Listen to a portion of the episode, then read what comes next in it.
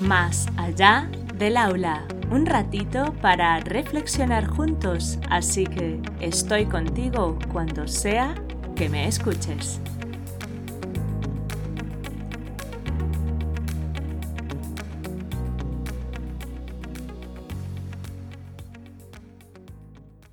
Hola adultos significativos, encantada de teneros al otro lado.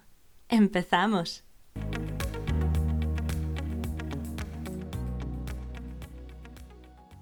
Juego libre, por favor.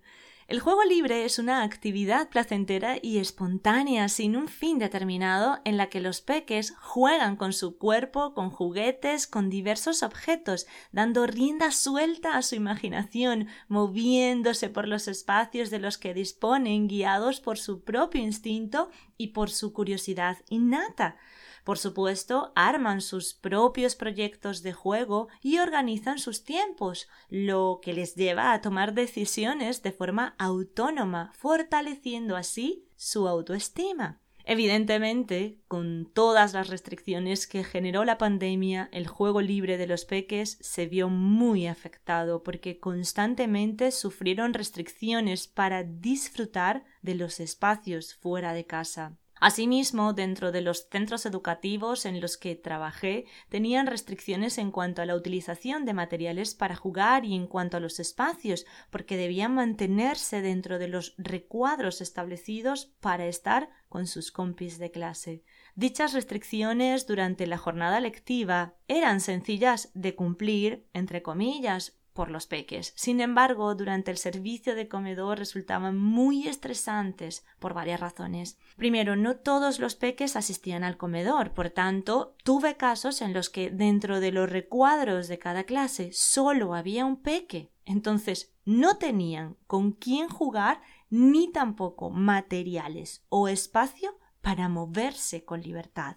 En los recuadros, a pesar de estar con sus compañeros de convivencia, al tener que compartir espacios tan reducidos, surgían conflictos porque no siempre todos querían jugar al mismo juego.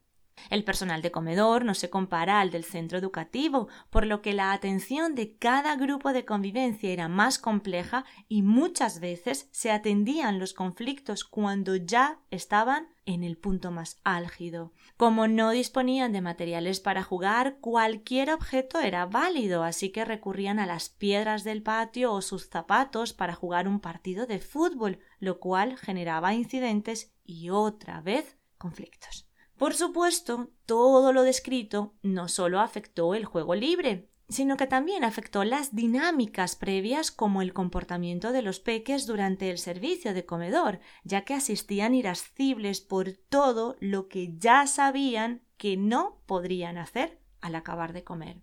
Fue un curso con bastantes complejidades que afectaron las formas de interactuar de los peques y por ende de los adultos significativos. Por tanto, el aprendizaje fundamental del curso pasado es que los peques necesitan disfrutar de espacios y tiempo para jugar libremente, no solo por haber vivido una pandemia y un confinamiento, sino porque el juego espontáneo es la principal fuente de aprendizaje, ya que a través de él descubren su entorno, expresan sus deseos o frustraciones, exteriorizan sus sentimientos, reproducen experiencias vividas, adoptan distintos roles para comprender distintos comportamientos. Es su forma de descubrirse a sí mismos y de entender el mundo. En definitiva, considero que debemos prestar más atención al exceso de estímulos, la sobrecarga de actividades y las prisas a las que sometemos a los peques,